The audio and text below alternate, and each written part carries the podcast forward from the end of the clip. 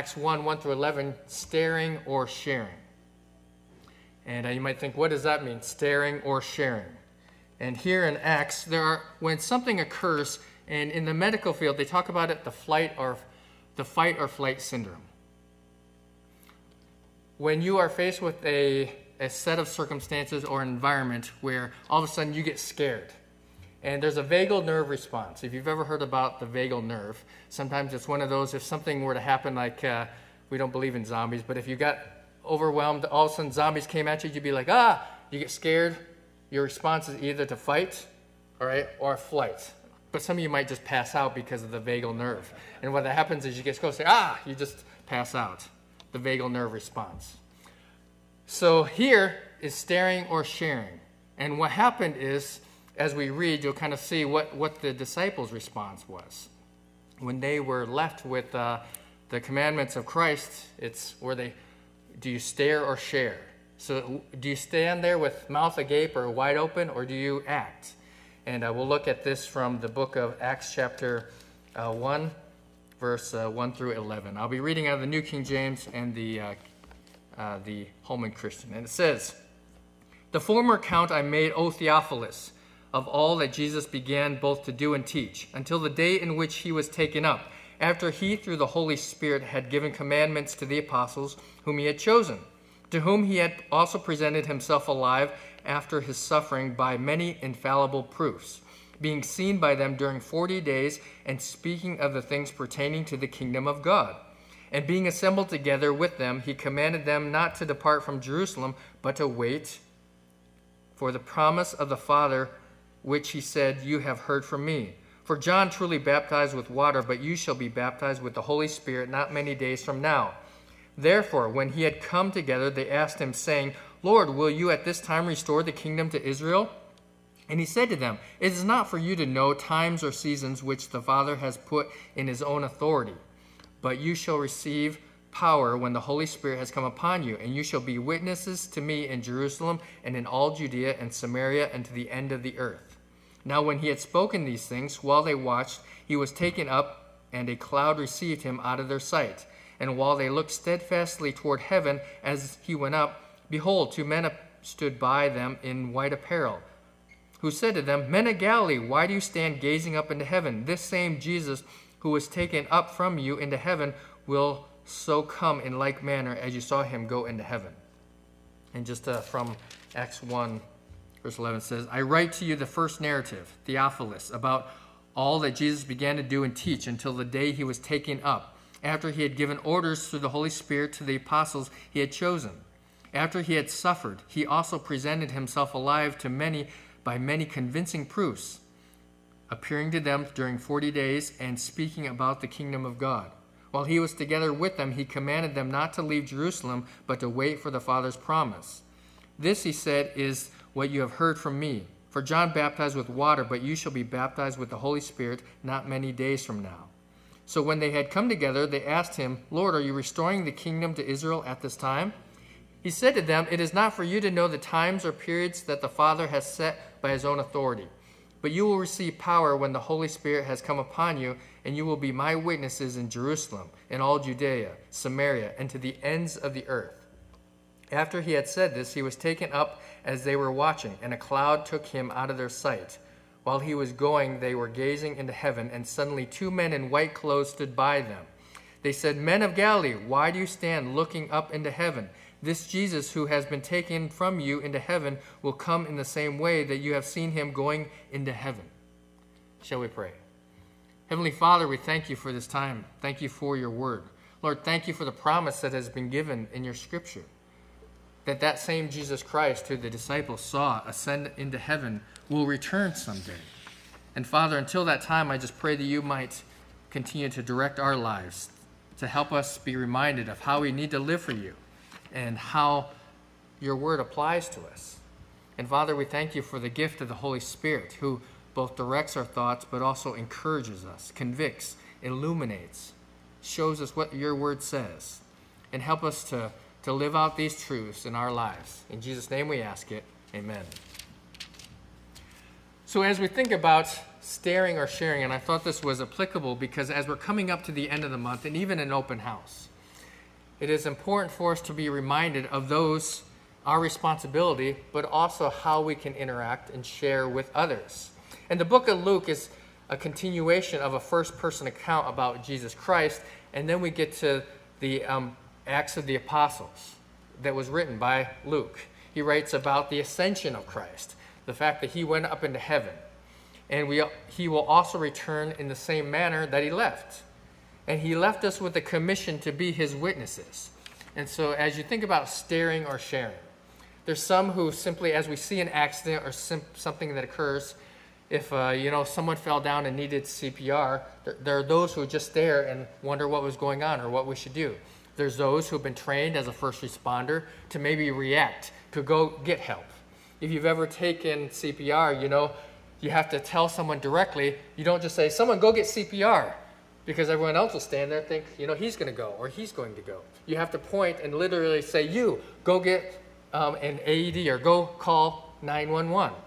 and that kind of is directive and that person will go but if you just say someone go get go get help we'll all be like well someone else probably will get help or you know they'll all be confused or everyone goes probably not but uh, what occurs but understanding is that here they were faced with the ascension of christ and there's some who are staring and some who hey sh- we need to share and what is the responsibility but as we look at this passage, the first thing we see is that our commission has an authority.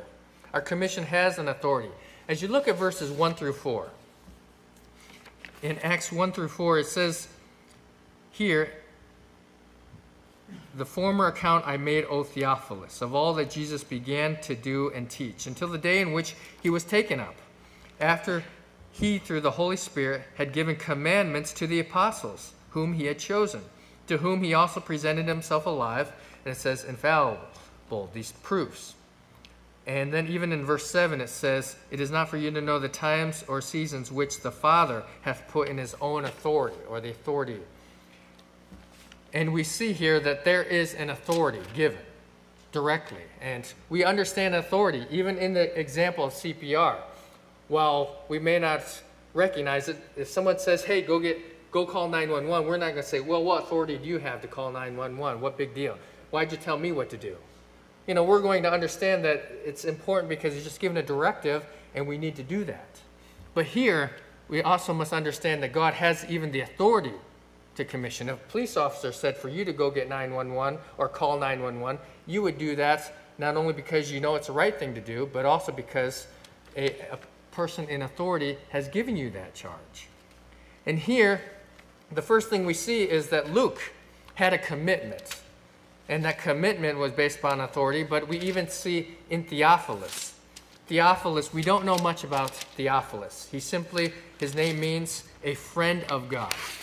And so he, we can speculate that he probably was a financial backer of Luke. We know Luke was a medical doctor and probably provided so that he could travel, but we don't, don't know that much but we know that he provided resources for Luke, and Luke was able to write the book of Luke and Acts. And as we see here, nothing definite is known, but he was commissioned to write about the life and ministry of Jesus Christ. And the perspective of Luke is, is detailed. It's different from the others because Luke was a Gentile, he was not Jewish. So for us, as we read the narrative of the book of Luke and Acts, it is beneficial because it gives details. When a doctor gives you a directive and tells you medically, it's nice because sometimes you want they will they will speak in medical jargon. But ultimately you just simply want, hey, what are what specifically am I supposed to do? What are the words here that I'm I'm to carry out? Because they have authority, they have studied, they know a little bit about your medical condition. And while I've seen some different ones, you know, as far as some medical doctors you know, says, I did not get my medical degree at Google. Because sometimes we say, oh, the authority, what all these people on the internet say is true. It must be true because I read it on the internet. So validity. But what is truth? And so that is the hard part is that, that sometimes the authority of a medical doctor or practice, we go, we can ask here individually. But it's important as we, how we ascertain their authority. And here Luke had the commitment to write in such a way, both because Theophilus was backing him, but also these were the words of Christ. And his direct authority came from the Holy Spirit. His words were God's words when he wrote them. They did not become God's word at a later time. And so he had a commitment as he writes, even to Theophilus, but also God gave him the words and he wrote the specific words as we know through Scripture. So there was a commitment. But also, we see not only Luke, the author, had a commitment to the Scriptures, to the faithfulness of, of the Scriptures, the truth, but the apostles had a command. And it says in verse 2, where it says, Until the day he was taken up after he had given orders through the Holy Spirit to the apostles. There were certain commands that he gave to the apostles. And even the understanding, they understood that they were stay at Jerusalem. After the resur- before the resurrection of Christ, they didn't understand what was taking place. But he said, stay there, because at a future time, the Holy Spirit will come and give direction, and you will have instruction. They were given the mandate to stay in Jerusalem. And they were also commanded, as we see, to follow that out. And hold your, hold your page and go over to Luke 24. Luke 24, verse 44 through 49. And it says, then he, op- then he said to them, These are the words which I spoke to you while I was still with you, that all these things must be fulfilled which were written in the law of Moses and the prophets and the Psalms concerning me. And literally, it was all the Old Testament. And as he opened their understanding, that they might comprehend the scriptures. Then he said to them, This thus is written, and thus it was necessary for the Christ to suffer and to rise from the dead the third day, and that repentance and remission of sins should be preached in his name to all nations, beginning at Jerusalem. And you are witnesses of these things. Behold, I send you the promise of my Father upon you, but tarry in the city of Jerusalem until you are endued with power from on high. You see the direct commandment given to stay here, wait what will take place. And then he's also given the commands, as we see back in Acts, that you shall receive power after that the Holy Ghost come upon you. You're going to be my witnesses in Jerusalem, Judea, Samaria. And we see the apostles, their lives before and after the resurrection of Christ. Before, they were simply men. They were men who followed after Christ but then all of them, except for John, died a martyr's death. If you think about dying a martyr's death, we can read about those who have died for a cause. You know, seeing that that's an important cause. But as you think about what would be a cause great enough to die for? You know, there's some important causes, but are they worth dying for? But here, the cause of Christ, understanding a person, the relationship with Jesus Christ. And this is where impress upon each one of us. Because when it comes to death, there is a fearful aspect. You know, you do you cease to exist? Is there something afterwards? We believe there is a consequence. But think about those who have ever had a near death experience. You understand a little bit about the fearfulness of if you've ever been in a situation, oftentimes with your health, or maybe you've choked on food, or there's been a time where you know what, wow, am I going to die? There's an uncertainty. And things run through your mind. You know, it's not just, oh, the light in the tunnel. It's more about, you know, your life. What are you leaving? The legacy. Will people even care? And when we're younger, we don't think about life and death too much. We don't think about death but understanding about the purpose in your life, but the relationship of Jesus Christ. How important, how valuable is that in your life? Is your life marked with that? And the relationship with Jesus Christ as, an, as a priority because he truly values and he's given his life, his death, his burial, his resurrection for the forgiveness of sins. But also, if your life is Christ, and someday you're going to go and stand before God. And how will that be, that reunion? But here the apostles were commanded. And so they were they were given this command with their life to, you know what? I'm going to be charged up and live for Christ. Sometimes there's, uh, if you've ever been to a, uh, a sports game, you know, where they kind of try to bring up the crowd and try to live, liven up with cheerleaders and with a marching band and, you know, get um, hyped up. Maybe, maybe it's a rivalry game with a football game, or maybe it's something to get you impassioned, bold, and get ready. Come on, cheer for your team.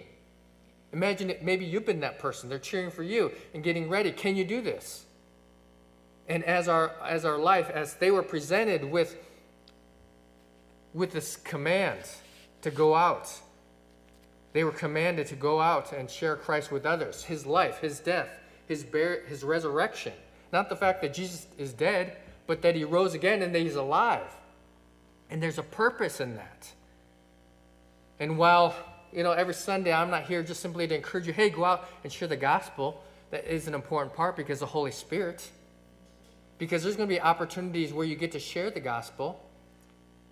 And that is the most important priority that you have as a believer in Christ is to honor God, glorify God, but to also share the gospel. Because through that you have the opportunity to have someone change from death into life. Think about that as if you were if you had the opportunity to be a superhero, which superhero would you choose? You know, would you be the Spider-Man who could swing and and upside down, or would you be the bulletproof? Would you like the power of invisibility? Or maybe you're one who would like to have, I always thought teleportation would, teleporting would be cool. That'd be neat to go from here to there, or just be the flash, faster than the speed of light. I guess that would be enough as well. Or maybe even telekinetic. That would be kind of cool to be able to move things with your mind. But think about the fact of being a superhero in the sense for Christ and being able to save people's lives from life into death. Because really, when, you, when a person comes to Christ, or you have the opportunity to help a person come to the understanding that they are lost in their sin and to place their faith and trust in Jesus Christ alone for their salvation, that is having a part of seeing them come to Christ is saving their life. And while you're not, you are a part of it, it's the Holy Spirit that does that.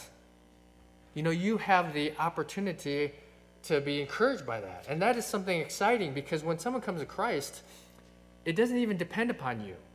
You just have the privilege. You might be like, I don't know what to say, I don't know what to do. And when you are given that opportunity, the Holy Spirit, they are ready. No amount of uh, flowery words does it, but God wants us to be ready to be able to articulate, to simply explain what occurred in your life. That you confess your sins and then place your faith and trust in Jesus Christ alone for eternal life. And while that may seem like simple, it's not the prayer, it's the act of faith, the transferal of trust, to know that Jesus Christ is worthy to receive that trust because of what he has done and giving you the gift of eternal life. You're entering into a new relationship. And in some respects, it's a superhero act if you think about it. And you get to witness that, and you didn't even have to flex a muscle. But the Holy Spirit working in and through your life, being able to do that, that command. But also a charge, as I've kind of got ahead of myself, as we see that we have a charge because Jesus is the Lord of our life. Because of the work of redemption, He has given us commissioned us to do the work. And the sovereignty of God, the Great Commission, has been given to us, if you'd advance that slide, through Matthew 28 19 and 20. Go ye therefore into all the world and preach the gospel, baptizing them in the name of the Father, the Son, and the Holy Ghost, teaching them to observe all things, helping them to know what it is. And nowadays, it's yeah, where's the starting point? Finding out. What did they believe about Jesus? And here, the Acts of the Apostles. See, at the time of Christ, when he ascended up into heaven, people had a background and understanding, but there were still very divergent beliefs. You know, they believed that God was in everything. There's some beliefs called animism, where, you know, oh, is God this in this hymnal? Is God the hymnal?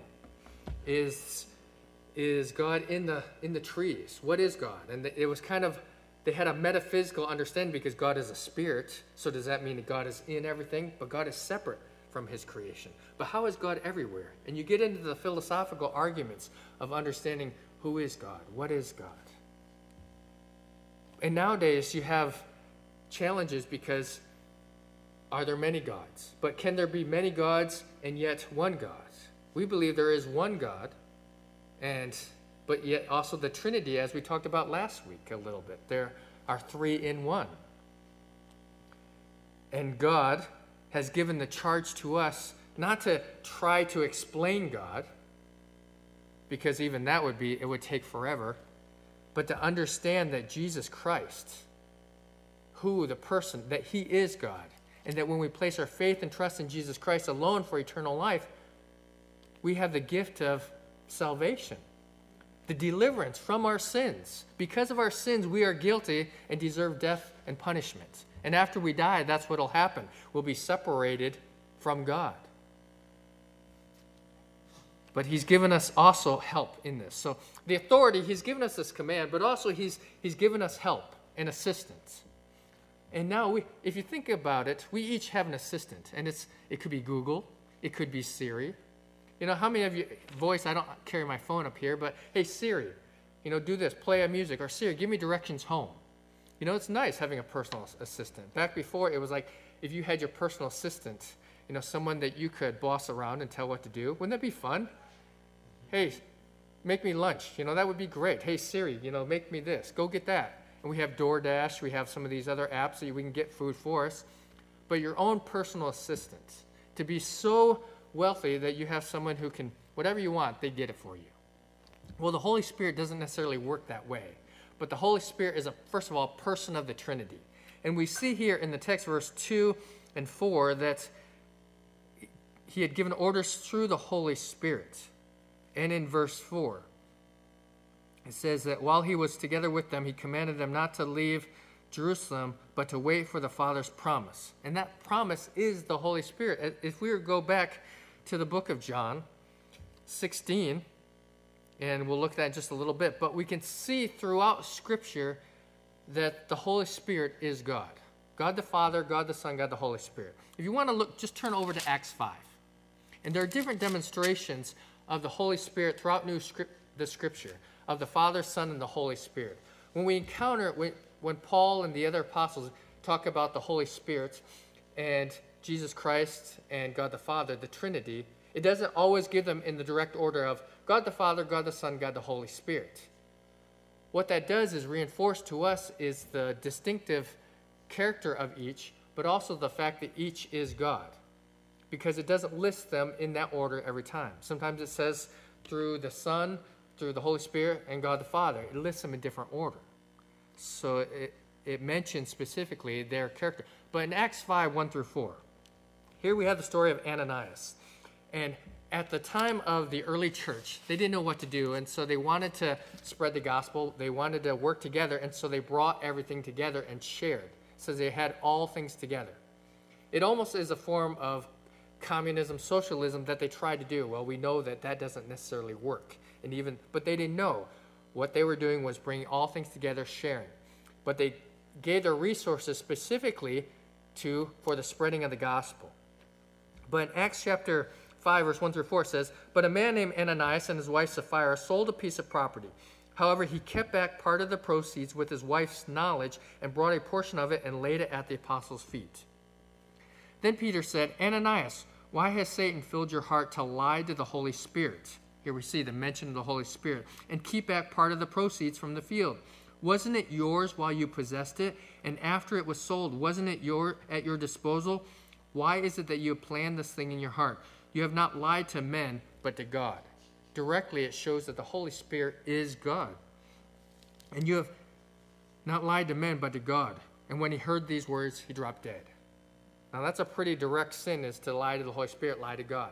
Now, the sin here wasn't that they kept back part of the portion. We know as you look through here, what takes place is that they lied about how much they gave. It was a sin of pride. They wanted to say, oh, you know, give an offering and they sold the land. And if we were to put it into today's terms, suppose you sold some land and it sold for $50,000. Well, what they wanted to do is, is to get the, um, the visibility before other believers saying, hey, I sold this land for $50,000, but it says that they kept back a portion of it and laid it at the apostles' feet. And so what they did is they kept back the proceeds with his wife's knowledge. And so, you know, it doesn't matter. He, it was theirs. They could have given as much as they want. It was a voluntary gift. But they, they didn't.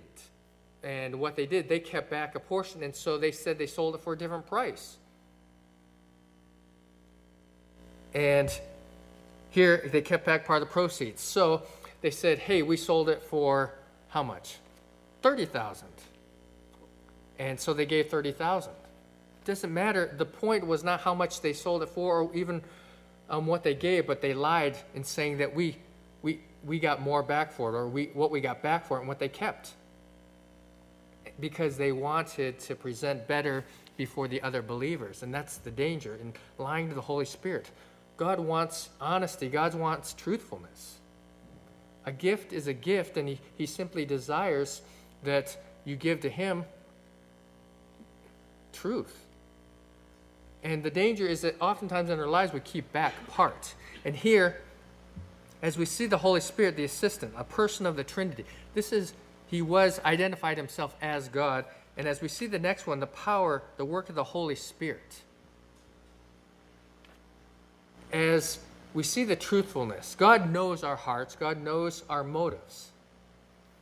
And what often happens is in our actions, in our motives, we try to fool other people. Sometimes maybe it's our position. You know, I worked as a surgical technologist uh, working in the operating room, passing instruments. While I got to do a lot of fun things, it's not that great of a title, but uh, sometimes, you know, the danger is that, you know, you could say, oh, you know, while I was assisting in surgery, I could say, oh, well, I, I worked as a, as a surgeon, I worked at the hospital. Or I could put my position or try to put that in better light than it is. It simply was I was helping out in surgery. I was the assistant and I was oftentimes just passing instruments or, or sometimes doing menial jobs as well. But uh, we always want to sound better before other, other people. Or maybe, as you see in the world today, drive a nicer car. There's those who drive BMWs because of the standard. I knew someone who, whenever he went into a restaurant, he put down his, his key fob up so that people would know what he drove. You know? to, to be honest, I don't care what you drive. You know, to be honest, I really don't. I'm glad that you have that. All I, I, I always hopeful that hopefully you can, you are wise, wise with your finances. But it doesn't matter. You could drive. I knew some of the surgeons who drove some of the Teslas with the gull wing doors. I've known very expensive vehicles. And, you know, if you drive a Bugatti, all I ask is that you take me for a ride in it it doesn't matter, truthfully, to me, what you have. And, and it really doesn't matter to God because, you know, it could be gone that quickly. But be honest before God. Be honest and be good. Be a wise steward with your resources. You know, while we want to have that and, and be aware of, of your resources, but understand is the power of the Holy Spirit working in your life. You cannot lie to the Holy Spirit. God knows your motives. The Holy Spirit kind of we know the conviction of sin. We know the, the fact that the Holy Spirit leads and directs us and to do different things. And here, the power, the work of the Holy Spirit, as we saw there even in Luke 24 49 and John 16 5 through 15, that he would get, bring things all to remembrance. He would convict the world of sin. The Holy Spirit is a powerful person. And the person of the Holy Spirit can bring you under conviction, can cause you to do things. And sometimes we think, oh, no, it's not really true. And when it comes to the gospel, the Holy Spirit can bring people into your lives where He desires, hey, you should share with that person. Maybe give them a track, or just talk to them, or do something, or maybe help them. And that's where the fearfulness of ourselves, our own abilities and talents. But we must understand it doesn't depend upon you. You might be horrible in talking with others, fearful. You might be one um, who you've never been in front of other people. But God sometimes directs in your life to, to minister or serve before other people. Maybe it means praying before others, or playing an instrument, or even singing before others. Like I've, I've said before, you know, oh, you know, God doesn't want you to sing before others. God, um, you know, last time I sang in church, three people changed your religion. It's a funny joke I like to say, but but understand that it's and some there are some I'll be honest, there are some who shouldn't sing before others because of that, but you must use your talents. And God uses that to bless others. But also it's a blessing for others to be able to, to hear your abilities and talents. Because God uses normal people. Sometimes we think we have to have superhero properties. But with Christ, with the power of the Holy Spirit, in essence, you are a superhero. And so the power of, of the Holy Spirit, Spirit working in us. And as you think about these normal, ordinary disciples, some were fishermen, one was a tax collector. As you think about their roles and their occupations, they were just average, ordinary people, but through the power of the Holy Spirit, they did great things for God. And I'm not saying that you're going to do great things for God. We remember them as such, but really they all died a martyr's death. And think, wait a second, I don't want to die a martyr's death. But if that's God desires for you, you will be in the will of God. And to be available for His use. And that is the important part because what you do for God is great. If you allow Him to work in and through your life, that is great. Sometimes we want what is visible. I want to be famous for God. You know, wouldn't it, it would be interesting to be famous for God, right? Because then you would have a greater platform. But sometimes that brings other issues. What specifically God desires is that you interact and are a witness, an example to people around you. Sometimes it's your family, sometimes it's your friends, sometimes it's your coworkers. But you're going to be presented with circumstances where you might have to stand up or uh, be a little more bold for Christ or say no. That's where the power of the Holy Spirit gives you the ability to do that. Because the Holy Spirit has given us a purpose. And in verse 8, if you look at Acts 1, verse 8, but you will receive power when the Holy Spirit has come on you, and you will be witnesses in Jerusalem, in all Judea, Samaria, and the ends of the earth.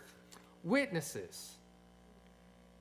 You know that specific word, the witness. It's not simply, as we think about a witness, we just simply think of someone who's seen something else. The Synoptic Gospels sometimes think, why do we need three books that kind of explain the same thing? But if you understand the Synoptic Gospels, what it is, it's three different perspectives. If I stand right here, I can't see that table in front. My perspective is clouded. But right now, you can't see what's in the pulpits. Thankfully, it's kind of a little messy, but you can't see it because your perspective. But here, the Synoptic Gospels, it gives, in the life of Christ, it gives three different perspectives. And even if you think about the details, some of you are very detail oriented. You would give details of a scenario that you've seen. If you were presented with a crime or something, the details that occurred, some of you might remember what color hair, if the person wore earrings. If you were a male, you'd be like, I think it was a male or a female, right? You know, sometimes the differences between men and women, the details but we would know what car they were driving, we would know what make it was. There are certain details and emphasis that we, that we are able to have, and the witness, the purpose. And understanding there are people that God places in your lives that within your sphere of influence that you will have the greatest opportunity to reach for Christ or to talk about because of your connections.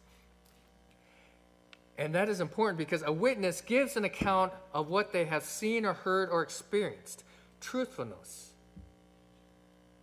the evidence that you can provide, and through your life experiences that God has brought you through.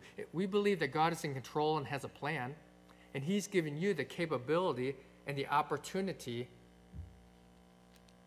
to interact with people for Christ. Sometimes it might mean to share. Sometimes there are people who are going to convict us of how we're living, to remind us, oh, you know what? I shouldn't be doing something. And let me just go through because I'm sorry, just to, the, our commission has an accountant. If you think about an accountant, an accountant keeps a record. Not only is our commission have an authority, an assistant, but also our commission has an accountant.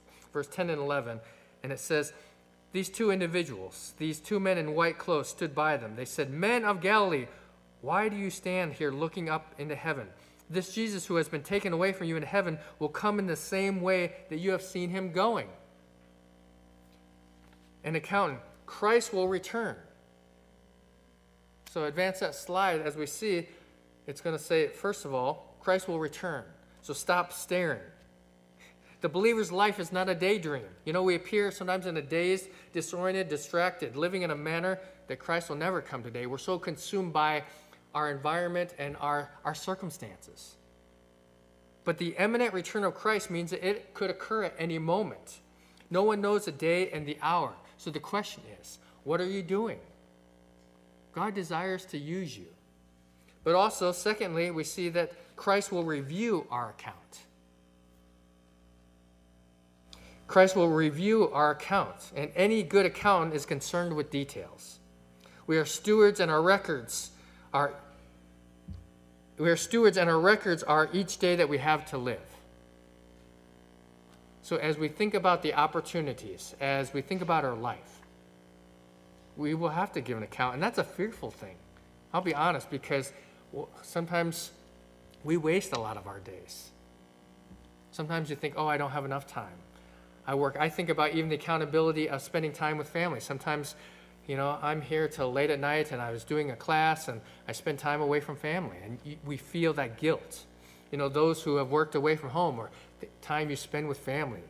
And even, you know, the little baby, you know, as you think about the investment of properties, there's going to be guilt. Kids know how to guilt their parents. And it's challenging because we feel guilty.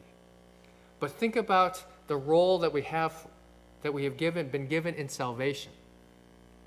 What will he say at the time? You know, we fear the IRS, we fear the IRS more than the Bema seat sometimes. And that's a dangerous thing. But one day we will be audited, and there will be a reckoning. And so the question is, what will he say? What will God say when we are when we are presented? Well done, thou good and faithful servant, or well, what will happen? And then finally, Christ will reward. Revelation 22 12. And I know Christians don't like to talk about rewards and crowns, but there is a reward. And we must understand that there is a reward for be not weary in well doing. That is going to be the theme coming up in November, and I encourage you to be there. But be not weary in well doing because there is a reward for living for Christ, for sharing with others. And while we, you know, humility is an important aspect of the Christian life, there is a reward. And we always say we're going to throw our crowns back, but you, you will get a reward. And it's not to say, hey, I'm not going to take it. Because it is only through the power of Christ that we can receive that reward. Your labor is not in vain, and that is the benefit and understanding is what you do for Christ, how you live is not in vain. And the question as we think about it, even 1 Corinthians 9, 16 through 17. What will you receive? 1 Corinthians 9, 16 through 17 says,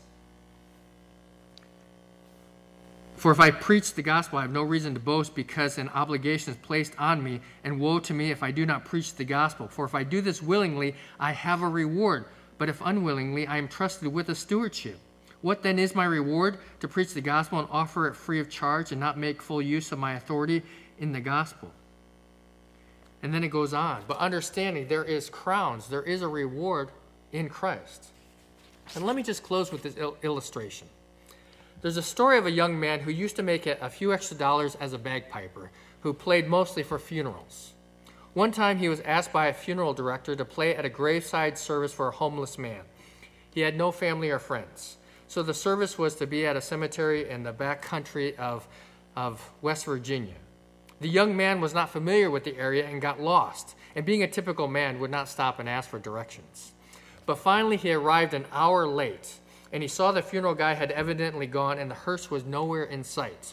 All he saw were the diggers and crew left, and they were eating their lunch. He felt bad and apologized to the men for being late. He went to the side of the grave, and he looked down into it. The vault lid was already in place, but not knowing what else to do, he started to play those bagpipes. The workers put down their lunches and began to gather around. He played his heart out for this man who had no family or friends. He played like he'd never played before for this homeless man's memory. As he played Amazing Grace, the workers began to weep.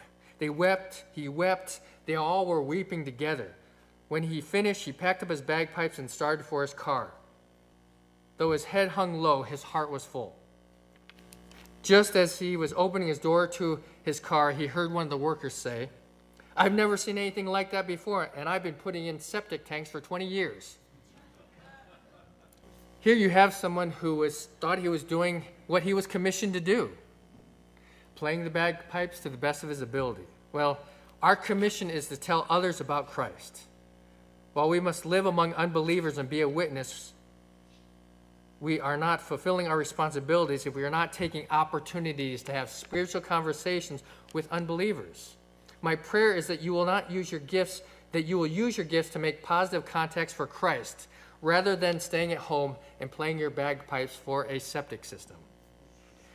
We must fulfill the correct, fill the correct commission that God has given to each one of us. Shall we pray?